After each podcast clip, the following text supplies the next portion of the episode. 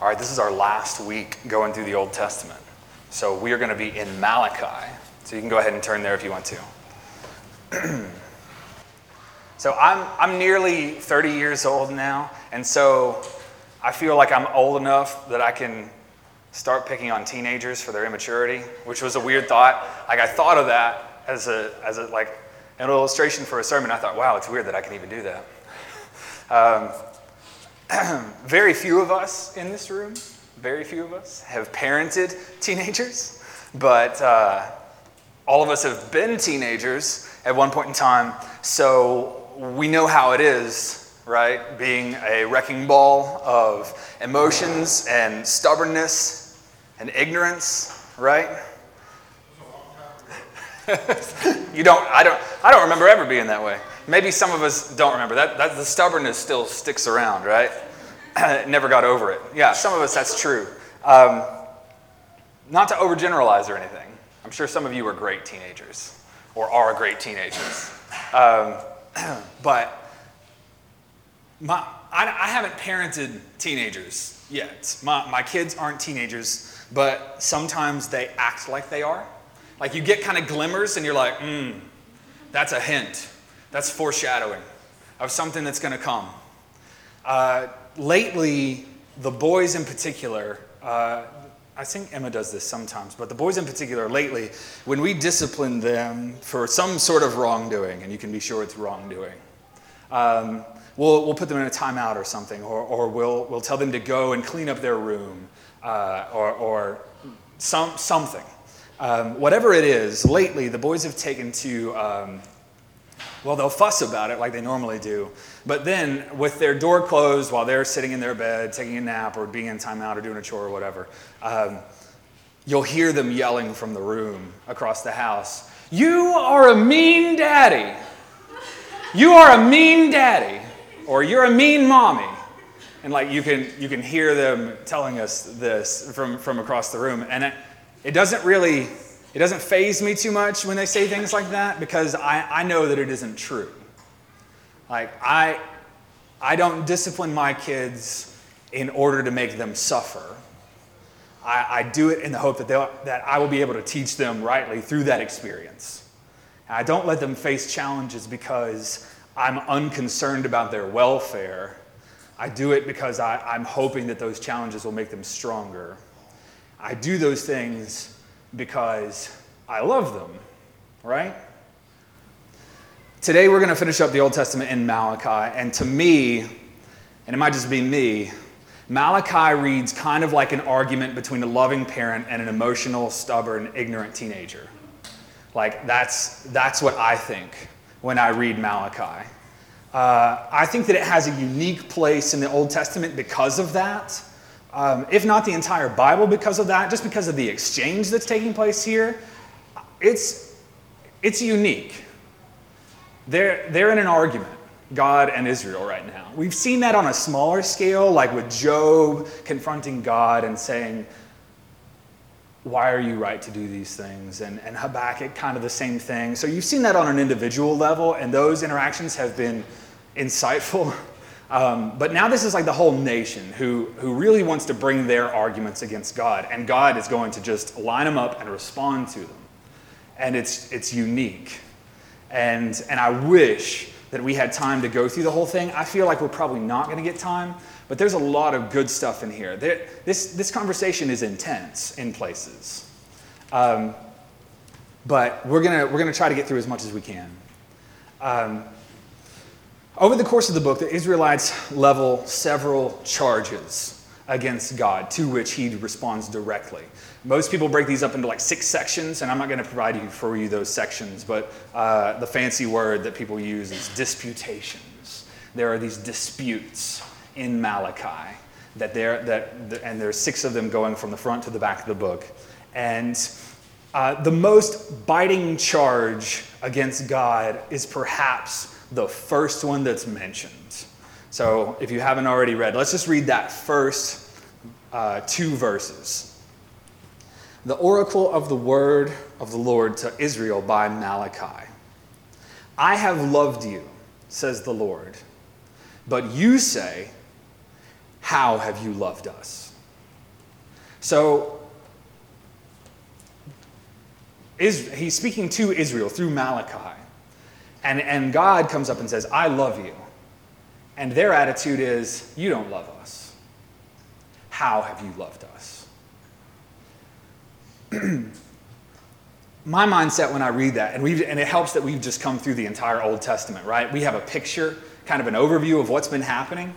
When I read that, what I think is, how, how could a rational Israelite, after considering his nation's entire history, conclude that God did not love them? How could they do that? Because God did a lot for them, right? And we, we, could, we could rattle these off if I were to ask you, I'm sure. He made them, right? That's a big one. He created them from, at the beginning of the world. He chose them to be his people through Abraham. They weren't something, and he made them something. He made wonderful promises to them about how he was going to eternally bless them and bless all the families of the earth through them. He brought them into his presence. Unlike any other nation in history, he gave them the knowledge and wisdom they needed in order to prosper as a people. He led them to a new home that they did not build for themselves. He protected them from their enemies. He gave them victory over their enemies in battle. He gave them resources. He corrected them when they made mistakes. He forgave them when they cheated on him. He rescued them when they ran away. And, and he declared his undying affection for them despite all the wrong that they had done. Just last week, we were reading about how God was going to restore the line of King David, right? And that was something that he had done after disciplining them. And that was a grace to them. He's saying, I'm going to restore you. We talked about God being a restorer of these people who had run away. And in Hosea, two weeks ago, we read about how God's love for Israel, even though they had whored after other gods, he loved them. We didn't read this um, in Hosea because Hosea is a big book. You can't read all of it in one sermon. But uh, something that stuck out to me in Hosea was just kind of the, the affection that he has for them in the midst of their sin. Hosea is all about talking to Israel in the midst of their sin and, and the fact that he loves them in the midst of that. I'm just going to read some of this since we didn't get to before. Hosea 11. When Israel was a child, I loved him, and out of Egypt I called my son. The more they were called, the more they went away. They kept sacrificing to the Baals and burning offering to, offerings to idols. Yet it was I who taught Ephraim to walk. I took them up by their arms, but they did not know that I healed them. That language, like he's, like he's got this little baby that he's teaching to walk, is, is really cool. I led them with cords of kindness, with the bands of love, and I became to them as one who eases the yoke on their jaws. I bent down to them and fed them. They shall not return to the land of Egypt, but Assyria shall be their king, because they've refused to return to me. The, sh- the sword shall rage against their cities, consume the bars of their gates, and devour them because of their own counsels. My people are bent on turning away from me, and though they call out to the Most High, he shall not raise them up at all. But then he turns in verse 8 How can I give you up, O Ephraim? How can I hand you over, O Israel? How can I make you like Admah? How can I treat you like Zeboim? My heart recoils within me. My compassion grows warm and tender. I will not execute my burning anger. I will not destroy Ephraim, for I am God and not a man, the Holy One in your midst, and I will not come in wrath.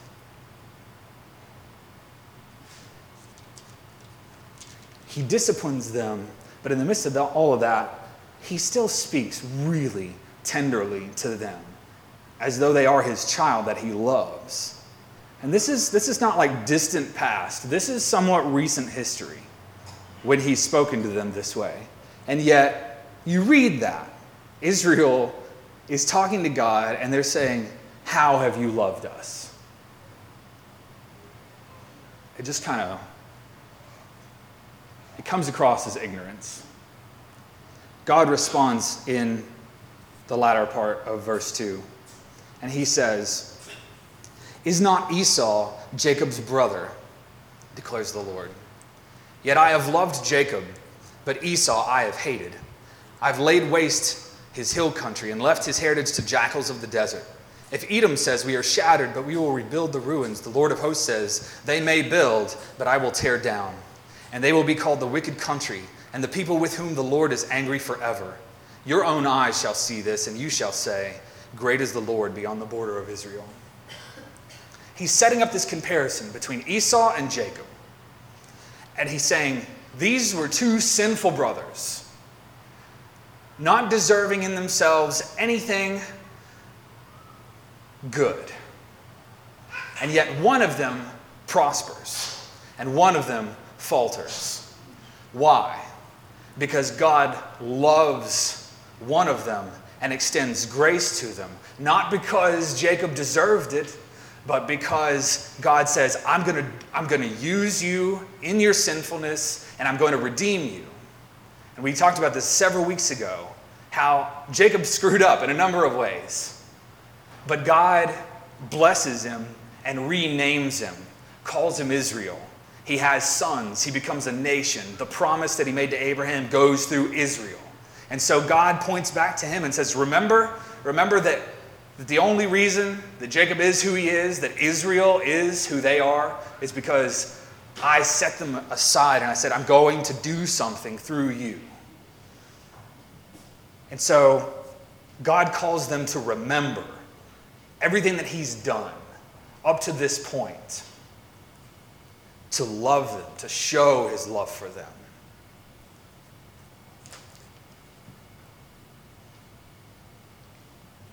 And he specifically said, I didn't, I meant to read, read this, uh, Deuteronomy 7, 7 and 8. He, God says to them, this is just before they're going into Canaan, but he says, and we've talked about this before, it was not because you were more in number than any other people that the Lord set his love on you and chose you. For you were the fewest of all people, peoples, but it is because the Lord loves you. He loves them. And I wonder if there are times when, when we question God's love for us. I feel like, yeah, it happens.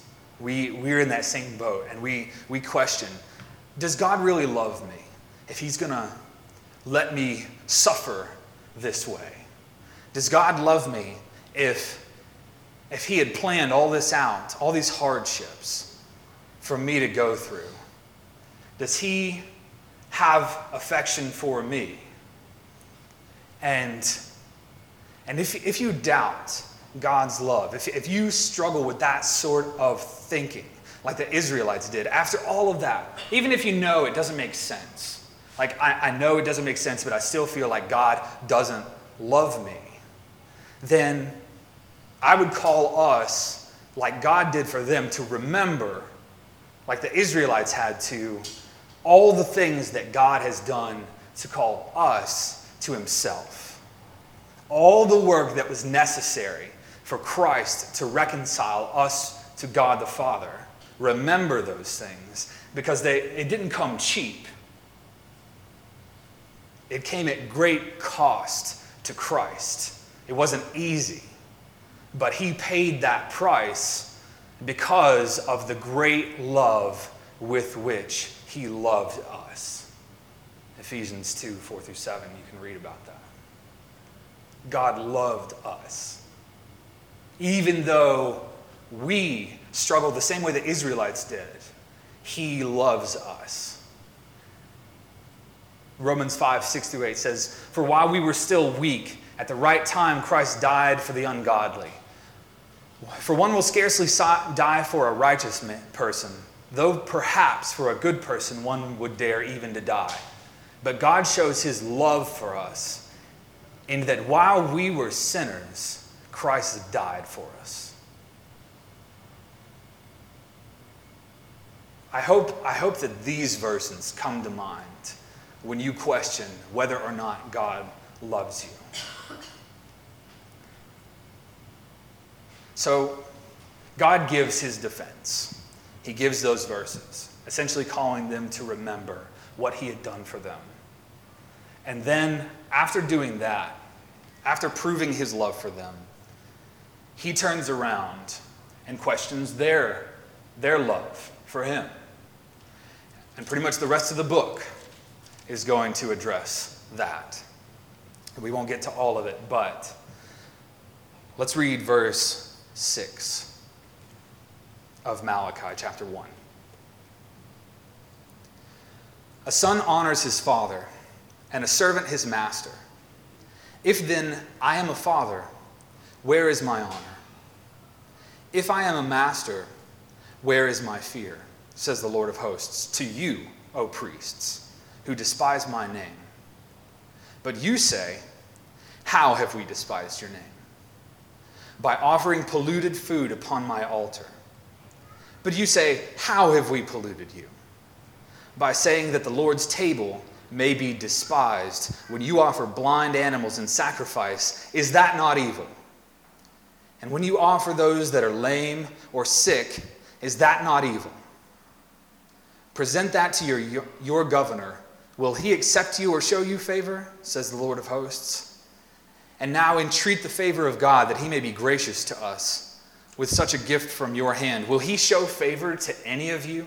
Says the Lord of hosts. So here's what was going on God told them, and, and we didn't talk really in depth about the law uh, when we were doing the overview.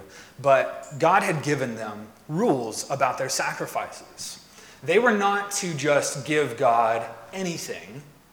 God was very particular, and we've seen some of that in Exodus. We've been reading on Sunday nights in Exodus how God is pretty particular about what he expects, uh, especially right around that time in the, in, in the time of Moses when he was giving the law. There is a lot of detail in there about what God expects. One of the things that He expects is that their offerings, their sacrifices, will not be the broken, bruised, ugly leftovers that they have, but it's going to be the best, their first fruits, their choicest things. Uh, the verse that addresses this particularly is Leviticus 22 20, where he says, You shall not offer anything that has a blemish, for it will not be acceptable for you. But here we see that during this time, the priests are, are offering whatever. They're giving God their leftovers. So rather than going and out of, a, out of gratitude, going to what they have and saying, I'm going to give God my best, they go and they get what they don't want out of their closet or whatever, or out of their herd. They say, This is junk. I don't need it. I'm going to give this to God. And God says of that, that that kind of attitude is evil. It's the opposite of David's attitude when, when he, was, he was able to give something to God at, at, for free. And, and he said, I'm not going to do it. I'm not going to give God something that costs me nothing. I will sacrifice to God something of my best and give that to Him. That's not the attitude that they have. They're giving Him their leftovers. And God says, I will not honor that. I will not honor you giving me your leftovers. And my question for us in relation to that is do we give God our leftovers? Do we, do we look at our schedules and say, if I can find time after I've done this list of things, maybe I could do something for God? If I could get to a certain point in my career, then maybe I would do something for God. If I can pay off enough of my debts, then maybe I could uh, be generous to the church with something. I feel like we, we struggle here. But the New Testament says the same thing. We don't give animals, we don't tithe the same way they did. It's not, we're not under the law the way they were, but we have an obligation to respond similarly. Uh, in 1 Peter 2 5, uh, Peter talks about how we are priests. We are priests. So he's speaking to the priests here in Malachi. Peter says, We are priests. But we don't, we don't give animals here at church. Thank God. but we do give things. Peter says, You yourselves, like, like living stones, are being built up as a spiritual house. We don't have like a temple in the sense that they did, but he's saying that our lives as priests are, are like living temples for God, being built up. He says, You are a holy priesthood to offer spiritual sacrifices acceptable to God through Jesus Christ. So we have this obligation as priests under this new covenant to offer spiritual sacrifices. Our lives, like nothing, nothing in your life is outside of God's demand, I suppose, for, for you. Like it's not supposed to be, okay, I'll give God my leftovers. You say, I give God my best. And everything that comes after that is going to flow from that, from my generosity to God. That's supposed to be our attitude. Hebrews 12 28 also says, Let us be grateful for receiving a kingdom that cannot be shaken, and thus let us offer to God acceptable worship with reverence and awe. So, is that our attitude? Is that your attitude towards God? You are a priest. He's speaking to priests. And he will not abide by people polluting his name by giving them their leftovers. So, what does he say? Verse 10 in that same chapter, Malachi 1. He says, Oh, that there were one among you who would shut the doors, that you might not kindle fire on my altar in vain. I have no pleasure in you, says the Lord of hosts, and I will not accept an offering from your hand. From the rising of the sun to, the, to its setting, my name will be great among the nations, and in every place incense will be offered to my name, and a pure offering. For my name will be great among the nations, says the Lord. But you profane it when you say that the Lord's table is polluted, and its, its fruit, that is, its food, may be despised. So he's saying it would be better for some random person to come up to the temple and shut the doors and say, Temple's closed today. Like, doesn't matter who, just come up and shut it down because it's become all about going through the motions. We're just going to give God whatever, we're just doing this, not really caring. He says it would be better to shut the doors. And so could, could you imagine like if somebody if somebody like locked the doors to the church and you show up on Sunday morning one day and somebody's just standing there like no, you're not going in there. We don't, we don't deserve to go in there and sing those songs. We don't deserve to go in there and listen to God's word. We don't deserve any of what we do on Sunday mornings because our attitude is totally corrupted. God is saying to them that it would be better for them to do that than to keep going through the motions and, and giving them or giving him their leftovers. Their response, verse 13. God says to them, But you say, What a weariness this is. And you snort at it, says the Lord of hosts. You bring what has been taken by violence or is lame or sick, and this you bring as your offering. Shall I accept that from your hand, says the Lord? Cursed be the cheat who has a male in his flock and vows it, and yet sacrifices to the Lord what is blemished. For I am a great king, says the Lord of hosts, and my name will be feared among the nations. God has a great regard for his own name and his own reputation. And rightfully so.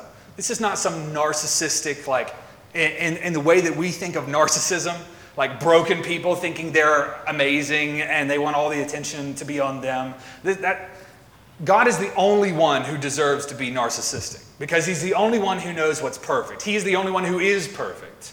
And so when he looks at broken things, who are the Israelites in this case, who are supposed to be representing him to the world, and they're just trashing him, they're throwing his name in the mud. He is able to say, and he is right to say, I will not stand for that. I am a great king, and I deserve better than this. And he tells them that. He says, You just close the doors because my name will be made great, whether or not you will make it great. God is concerned for his own glory.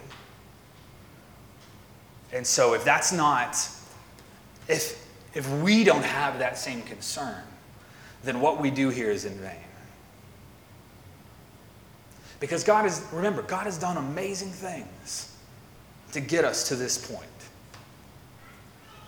And He He's loved us in a way that we don't deserve, and He's and He's paid that price.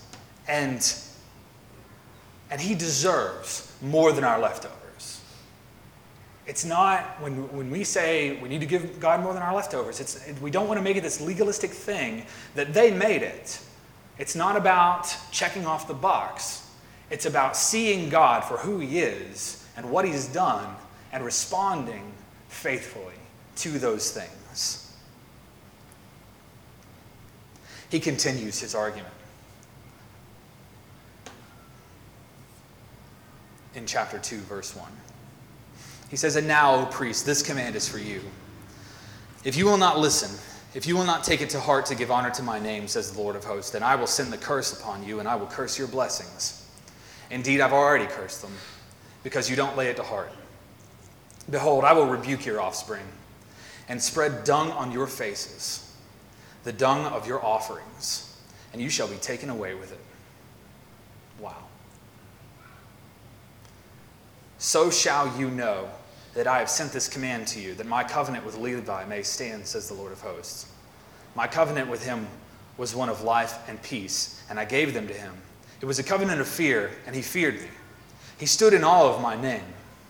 True instruction was in his mouth, and no wrong was found on his lips.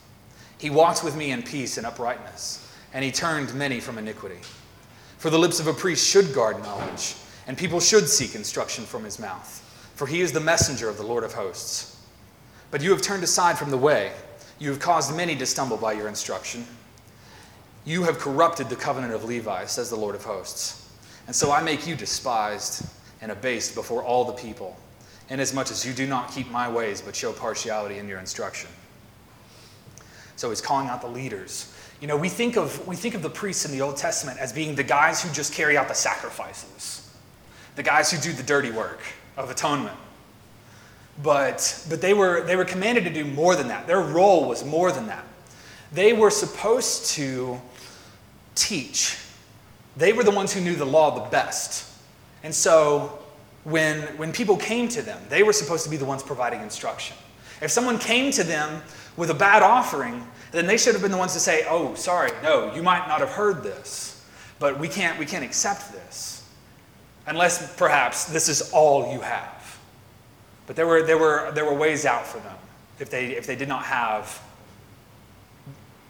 sheep, bulls, those sorts of things. So, so he was supposed to provide that instruction. It should have stopped with him. When they came to him with those offerings, it should have stopped with him, and they, they should have said, No, let me show you.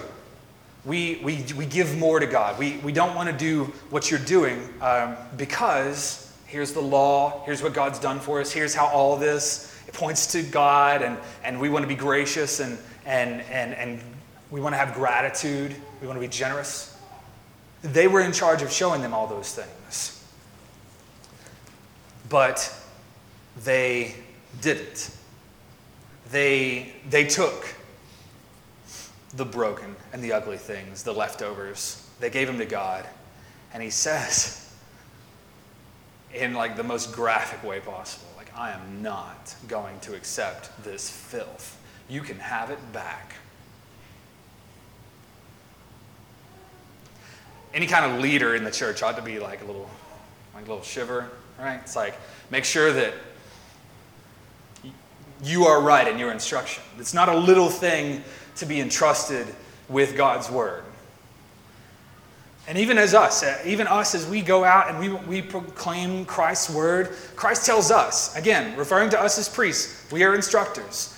The, the Great Commandment, uh, the Great Commission, sorry, for us is not to just to make disciples. How do you make disciples? Jesus, it goes further. He says, by teaching them to obey all that I have commanded you. So if you think that making disciples is just about inviting somebody to church or just about explaining the gospel, that's a huge part of it. It's a necessary part of it, but it's not all of it because the rest of it says, and teach them to obey all my commandments, Matthew 28 20.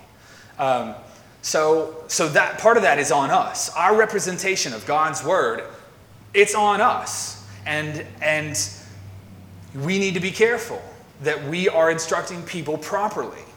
When somebody comes to you and says, What does the Bible say about homosexuality? What does the Bible say about abortion? What does the Bible say about all these other things? What does the Bible say about uh, whether or not people are going to go to hell? All these things that, that people really, they've got their boxing gloves on coming to you saying, What does the Bible say about these things? Like they're ready to argue with you. You cannot sit there and back down and say, Oh, well, it, it says something else, but whatever. Let's just believe, you know, I don't want to get into an argument right now. Let's believe that everybody goes to heaven. Like that is that is polluting God's word. And so we as as representatives of God have to be careful of that. We have to treat it as as though it's not ours, as though we are we are representing God and his word he doesn't change. He continues to talk to them about um, marriage and divorce. I'm going to skip over this one for now because Tanner talked about uh, divorce a little bit uh, with Hosea. But he, he talks to them and says, There's another way in which you have polluted my name. So they've, they've given bad sacrifices, they've given bad instruction, and they've married and divorced at a whim. They've, they've married foreign wives, which they were, they were specifically commanded. Don't go and marry idolaters, they'll turn your heart away. And what do they do? Very quickly, they go and they marry idolaters and, and it corrupts. The, the, the presence of those uh, idolaters turns the hearts of people away from God. They begin to accept all these other gods. And they also divorce at a whim. They start just dissolving these marriages like it's not a big deal. And you continue to see this in Jesus' time. You talked about that a couple weeks ago. Uh, but God has a very high view of marriage. And he tells them, and this is, I feel like this is one of the strongest statements in the Old Testament about marriage. So I, I, definitely want to point it out to you. We won't go into great depth, but God has a very high view of marriage. And, and this is probably the biggest statement in the Old Testament about it, beyond the creation statement when he says that they shall become one. You have this. Uh, in chapter 2, verse 15, God says of marriage, Did he not make them one? God made them one with a portion of the Spirit, God's Spirit, in their union. That is a very, I don't know if you've ever heard that before, if you've ever read that before. That's huge. So God is saying that marriages, it's not just about, it's not a, a two person agreement in a sense. It's not a two person transaction, it's a three person transaction. It's this union being made by God. God makes them one, he says. And not only that, he gives them in marriage a portion of his own spirit. That's huge. So, the implication of that is that we are not then free to go and marry whoever. You ought to seek someone out in marriage who is passionate about God's name and God's glory. Because when you marry that person, there's this relationship between the two of you and also the two of you and God that occurs here. And it's important. And because of that, it's also not something to be dissolved flippantly. And yet he says that those who go around divorcing, verse 16, for the man who does not love his wife but divorces her, says the Lord, the God of Israel, covers his garment with violence, says the Lord of hosts. So guard yourselves in your spirit and do not be faithless. Have faith that God is in that marriage.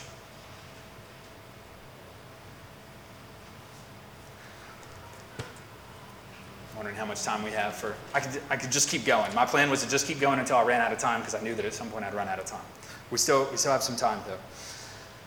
So, chapter 2, verse 17, another charge against them. You have wearied the Lord with your words. But you say, How have we wearied him? At every turn, they're just like, What do you mean? What do you mean we've done this? By saying, Everyone who does evil is good in the sight of the Lord, and he delights in them. Or by asking, Where is the God of justice? They no longer have any faith in God's justice.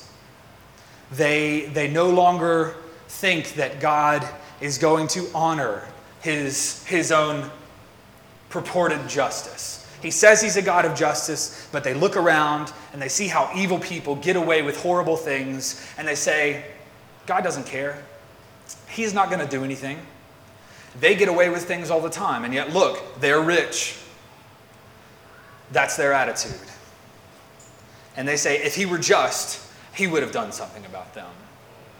And, and we sit here and suffer, even though we are supposed to be the righteous ones. We're supposed to be the ones that he called out to bless. And yet we sit here and we're suffering. That, that's, that latter argument was false because we know that they haven't been righteous through all of this. But they're calling God's justice into question. And he says that those words are wearisome to him. People do this now too. Uh, I think it's Second Peter um, talks. I, I, didn't bring up a verse for this one, but talks about how in in the last t- days, towards the end of the world, people are going to look around and say, "Listen, if God were going to intervene, He would have intervened already." It says that that's going to be happening up until the end. But in Peter, it says that God is not slow as we would count slowness. He's patient. And, and what we regard as him being slow or maybe even not acting is actually him biding his time, saying, I have appointed a particular point in history when things are going to turn. And there's not, there's, no gonna be, there's not going to be any turning back. There's not going to be any more second chances. That's going to be it. We continue to live in a time where, where we are waiting on God's justice, but we pervert God's character when we say that He will not execute wrath against people, He will not carry forth His justice in the world. And I feel like this is, this is related. You could draw this to us. They were complaining about unjust people and saying, God's not doing anything to judge them. We pervert justice in a different way, I feel like, in, in, in our culture anyway, um, where we say, God is not really going to bring wrath.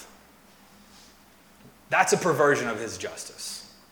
To say, ah, you know what, in the end, God's going to, uh, you know, everybody's going to be okay. Everybody's going to be okay. It doesn't matter if you believed in Jesus, it doesn't matter if you if you cared about God, uh, in the end, everybody's going to be okay because God's just going to sweep that under the rug and say, you know what, I took care of it. Don't worry about it. That's a perversion of God's justice because God proclaims his justice all throughout the Bible. And he says, no, there will be a point in time when I will no longer be patient. And you need to prepare for that. And so that's why we proclaim Christ so loudly, so urgently, hopefully. Because there is going to be a point in time, and we don't know when it is, that God says, no turning back. What's done is done. And we pervert justice when we say, God's not going to come in wrath.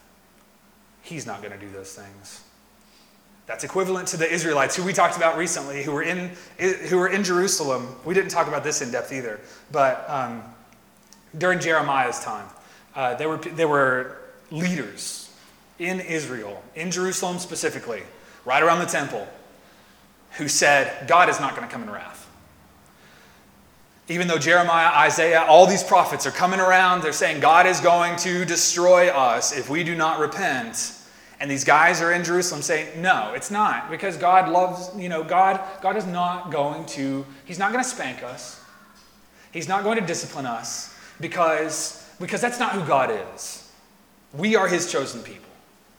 And they keep yelling, like for decades, these prophets were in their midst saying, God is going to come in judgment. And they said, no, no, don't worry about it. Like we do the same thing when we say today, you know, believe whatever you want to believe, God's going to take care of you. Like, that's, that's, that's perverting instruction. That's perverting wisdom and knowledge. So we need to be careful. All right. He also goes after them for not tithing. They're not tithing. They're not giving things to God. They're not being generous. And like them, we're told to be generous. Not because we have like this, this legal requirement, give me a 10% of everything. We don't have that, but we do have in the New Testament, 2 Corinthians 9, uh, where Paul talks about being generous because of what God has done for us and giving things. And that means more than money, it means your time, it means everything. And so we're called to be generous. But here's, here's the crazy thing. At the end of the book, and this is the end of the Old Testament, at the end of the book, God is hopeful. He makes them new promises. He says to them at, in chapter 4 For behold, the day is coming, burning like an oven, when all the arrogant and all evildoers will be stubble. The day that is coming shall set them ablaze, says the Lord of hosts, so that it will leave them neither root nor branch. But for you who fear my name, the Sun of Righteousness shall rise, with healing in its wings. You shall go out leaping like calves from the stall, and you shall tread down the wicked, for they will be ashes under the soles of your feet on the day that I act, says the Lord of hosts. So he, he reaffirms I am going to act. My justice will carry forth. My name will be made great in the entire earth. And those who are faithful will be blessed. He reaffirms that. And he tells them, verse 4 remember. Remember the law of my servant Moses the statutes and rules that I commanded him at Horeb for all Israel. Remember. And behold, I will send you Elijah the prophet before the great and awesome day of the Lord comes. And he will turn the hearts of fathers to their children and the hearts of children to their fathers, lest I come and strike the land with a decree of utter destruction. He continues to make promises of hope to them. Why? Why? Because he loves them. He loves them. And He loves us. And He shows His love for us. Because even though we give Him our leftovers, and even though we give Him what is broken and just messy from our lives, and, and we don't regard His name with our spiritual sacrifices, Christ comes. And He offers a perfect sacrifice on our behalf Hebrews 10 11 through 14, you can read about that. Christ comes and offers himself as a perfect sacrifice for us, even though we were giving bad sacrifices, our giving. Christ will also supply perfect and complete knowledge at his coming that will override any of the falsehood that we or anybody through history has proclaimed. He will come and give us perfect knowledge. 1 Corinthians 13, 8 through 10. He will be joined, Christ will be joined to his bride, the church, in fulfillment of marriage's ultimate purpose, which is in Revelation 19, 6 through 8. He will prove, Christ will prove, that in giving away everything that you have, you have only gained. And then Christ will judge all men and bless and punish them accordingly. All these issues that God is, is now here at the end of the Old Testament saying we still have problems. All of these things, Christ is going to come and fix. He's going to reconcile our broken relationship, the Israelites' broken relationship with God, our broken relationship with God. He's going to come and he's going to fix that. He's going to carry out his plan for salvation despite our frustrations, our anger, despite our failures, despite our rebellion. Christ is going to come and carry out his plan for salvation. Not because we deserve it, but because he loves us. And he will glorify his name. He will be recognized. He will be praised in all the earth. Let's pray.